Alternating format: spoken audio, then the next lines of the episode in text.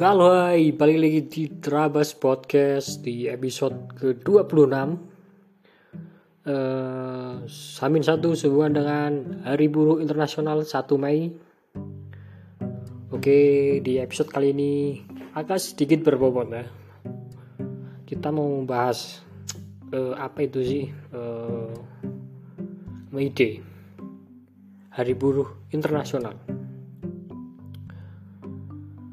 Hari Buruh Internasional atau biasa disebut dengan May Day ini paling sering dikaitkan sebagai peringatan.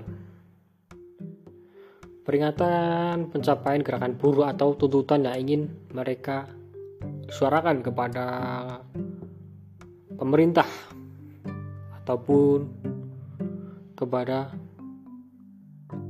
negara yang pada perkembangannya diperingati sebagai hari libur nasional di lebih dari 80 negara di dunia, termasuk salah satunya Indonesia. Eh, perayaan May Day pertama yang berfokus pada pekerja terjadi pada tanggal 1 Mei 1890 setelah diproklamasikan oleh Kongres Internasional.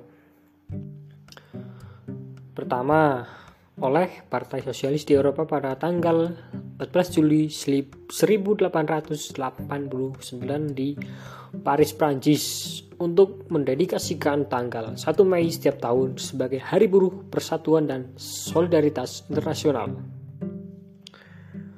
Eh, tanggal tersebut dipilih karena menurut sumber yang saya baca karena peristiwa-peristiwa yang terjadi seberang di seberang Atlantik pada tahun 1884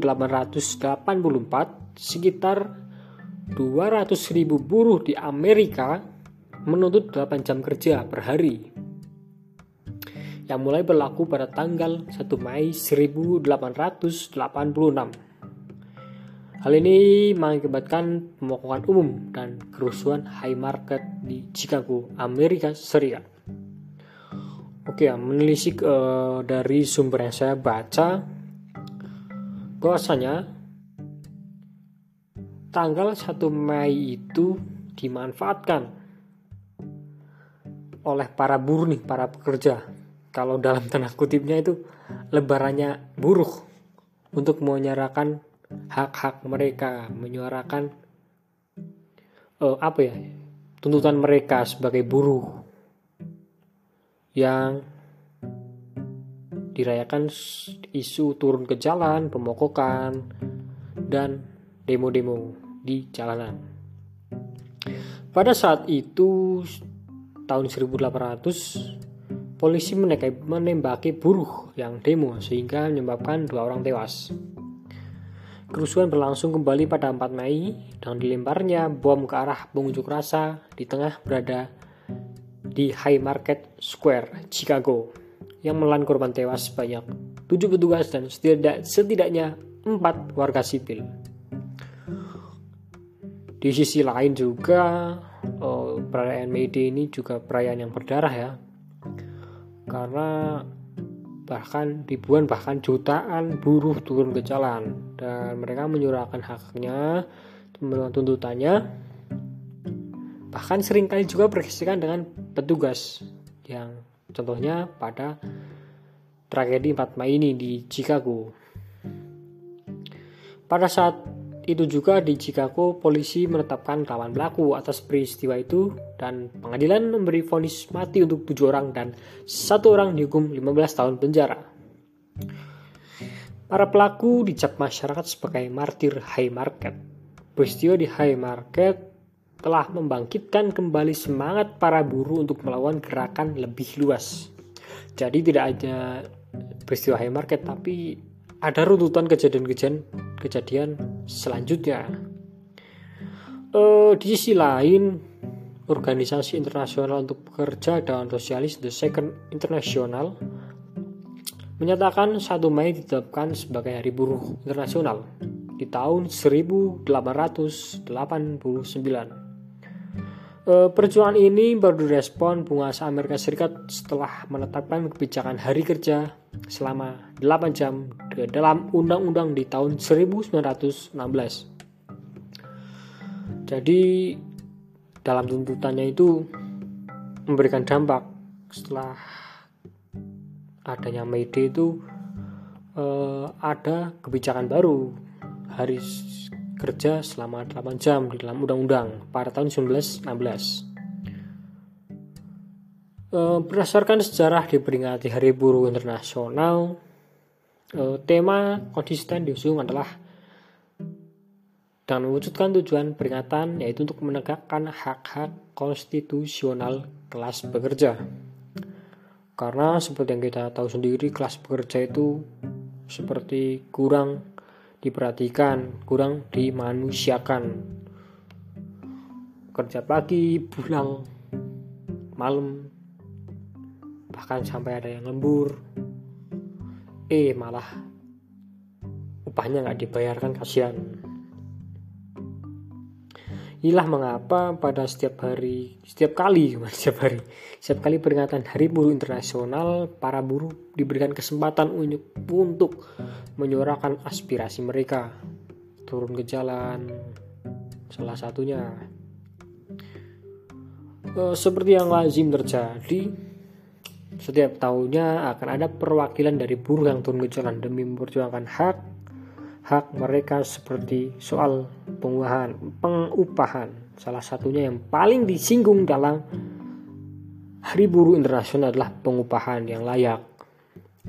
Karena notabene di Indonesia pengupahan masih menjadi problematika seperti upah minimum yang rendah, UMR UMK yang masih rendah, pemberian apa hak-hak tunjangan yang masih rendah dan buruh masih jauh dari kata sejahtera. E, berdasarkan sejarah diperingati Hari Buruh Internasional, e, pada tahun 1920 silam pertama kali di Indonesia. Tapi ketika Orde Lama runtuh dan Orde Baru menguasai pemerintah, hari buruh ditiadakan nih pada era Orde Baru karena alasan keterkaitan dengan paham komunis dan sosialis. Katanya, makanya pada era Orde Baru itu nggak ada perayaan Hari Buruh. Dan Hari Buruh kembali diperingati pada masa reformasi setelah Orde Baru runtuh di Indonesia. Pada peringatan ini, para buruh mengusung berbagai tuntutan, mulai dari kesejahteraan hingga penghapusan sistem alidaya. Melansir dari laman pemerintah kota Surakarta, pada tahun 1998, Habibie selaku presiden pertama era reformasi melakukan ratifikasi konvensi ILO International Labour Organization nomor 81 tentang kebebasan berserikat buruh. Jadi kaum buruh itu bebas berserikat dan bebas eh, apa ya namanya mendirikan perkumpulan buruh. Dan pada 1 Mei 2013 terjadi peristiwa sejarah Hari Buruh yang penting di Indonesia. Presiden SBY menetapkan Hari Buruh sebagai hari libur nasional di Indonesia. Makanya di kalender teman-teman itu tanggal 1 itu tanggal merah karena memperingati hari buruh. Di Indonesia sendiri hari buruh menjadi ajang para buruh untuk menuntut hak mereka. Dari mulai pengupahan, campur kerja, hak cuti hingga tunjangan hari raya. Ngomong-ngomong soal hari buruh, pasti sudah nggak lazim kak apa ya, kak asing lagi di telinga teman-teman dengan yang namanya Marsina. Ya, Marsina aktivis buruh berlidah tajam dan organisator terpelajar. Marsinah yang berasal dari Nganjuk melawan saat kekerasan aparat negara menjalar lebih cepat daripada wabah flu burung. Flu burung. Buruh perubahan yang rajin mengkliping berita koran itu nyala kritisnya dipetangkan rezim otoriter. Ia dibunuh di usia yang masih teramat muda, yaitu 24 tahun.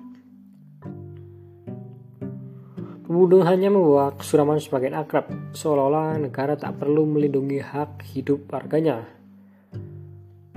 Tapi justru berwenang merecoki hajat hidup mereka.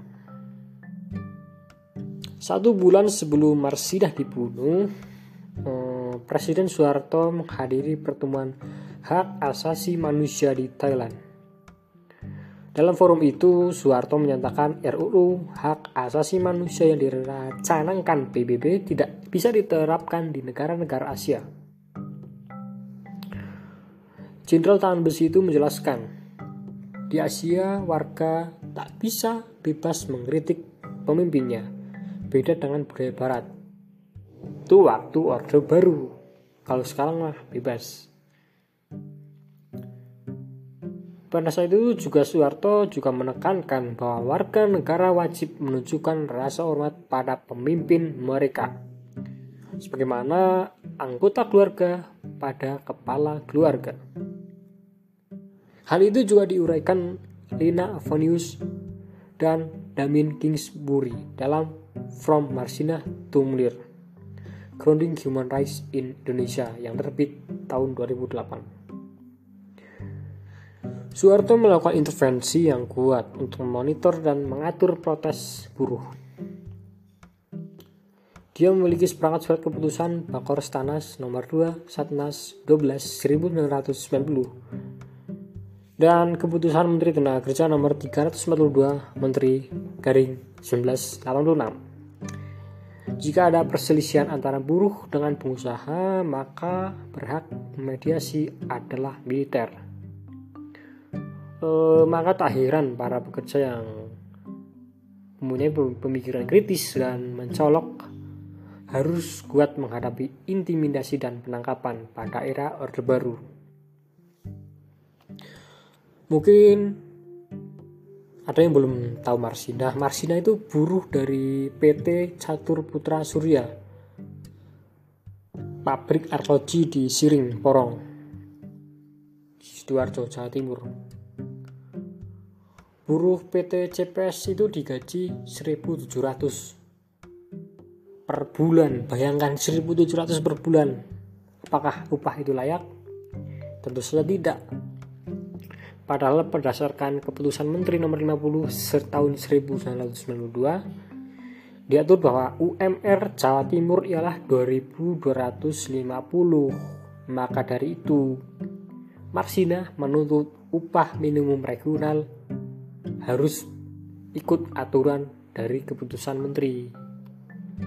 Dan juga Pemprov Surabaya meneruskan aturan itu dalam bentuk surat edaran Gubernur KDH tingkat 1 Jawa Timur nomor 50 tahun 1992. Isinya meminta agar para pengusaha menaikkan gaji buruh 20%.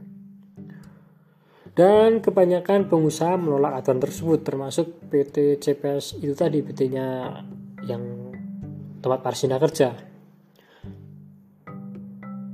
Dan Bianto rekan Marsina menuturkan manajemen PT CPS hanya mau mengakomodasi kenaikan upah dalam tunjangan, bukan upah pokok. Permasalahannya jika buruh tak masuk kerja karena alasan sakit atau melahirkan, tunjangannya akan dipotong. Itu yang menjadi masalah besar pada saat itu. Dan pada saat itu juga negosiasi antar buruh dengan perusahaan mengalami kebuntuan tidak menemukan titik temu atau solusi. Karena itu buruh PT CPS menggelar mogok kerja pada 3 Mei 1993 ada 150 dari 200 buruh perusahaan itu yang mau kerja. Dan dilansir dari YLBHI seperti diungkap pada laporan investigasi YLBHI yang bertajuk kekerasan penyidikan dalam kasus Marsina tahun 1995 pengorganisasian para buruh sebenarnya sudah matang beberapa hari menjelang mau kerja. Marsina menuturkan seperti ini. Tidak usah kerja, teman-teman tidak usah masuk, biar Pak Yudi sendiri yang bekerja, kata Marsina. Sebagaimana tercatat dalam LG penegakan hukum kisah Sum Kuning, Prita hingga Janda Pahlawan tahun 2010. Yudi yang dimaksud adalah Direktur PT CPS, Yudi Susanto. Mereka membawa 12 tuntutan, mulai dari menuntut hak kenaikan upah 20% hingga membubarkan organisasi serikat pekerja seluruh Indonesia di tingkat pabrik. SPSI adalah satu-satunya organisasi buruh yang dinyatakan legal oleh rezim otoriter Soeharto pada masa itu. Bianto menjelaskan bahwa kala itu reputasi SPSI buruk dan nyaris selalu berseberangan dengan kebutuhan kolektif buruh. Dan sementara bagi SPSI, serikat buruh adalah mitra bagi perusahaan. Eh, satu kondisi yang sebenarnya terjadi karena SPSI disetir oleh kekuasaan Orde Baru. Ujar Bianto dalam wawancara dengan kabar buruh.com pada saat itu. Dan sampai tahun 2023 Marsina masih harum namanya di kalangan buruh dan kalangan umum. Dan di sisi lain, di Indonesia sebelumnya bahwa sebelum tanggal 1 Mei kemarin kemarin banyak runtutan-runtutan unjuk rasa terkait Omnibus Law terkait RUU Cipta Kerja yang saya baca sedikit katanya tidak berpihak kepada buruh, tapi berpihak pada pengusaha. Salah satunya pemutusan hubungan pemutusan kontrak secara sepihak, pemotongan tunjangan dan lain-lain. Dan semoga ke depannya di Indonesia hak-hak buruh lebih diperhatikan dan lebih disejahterakan, panjang umur perjuangan. Dan semoga buruh-buruh di Indonesia bisa sejahtera, bisa menghidupi keluarga dan tetap mendapatkan hak-haknya dan tidak dirugikan dirugikan oleh pihak penguasa. Sekian uh, Trapas Podcast kali ini ya agak sedikit berat pembahasannya tapi mungkin agak jarang membahas berat-berat karena saya juga males risetnya juga mungkin karena ini saya pengen aja makanya saya bahas oke demikian yang Rawas Podcast episode 26 kali ini semoga mendapatkan insight-insight baru bagi para pendengar dan juga saya pribadi See you next time. Bye bye.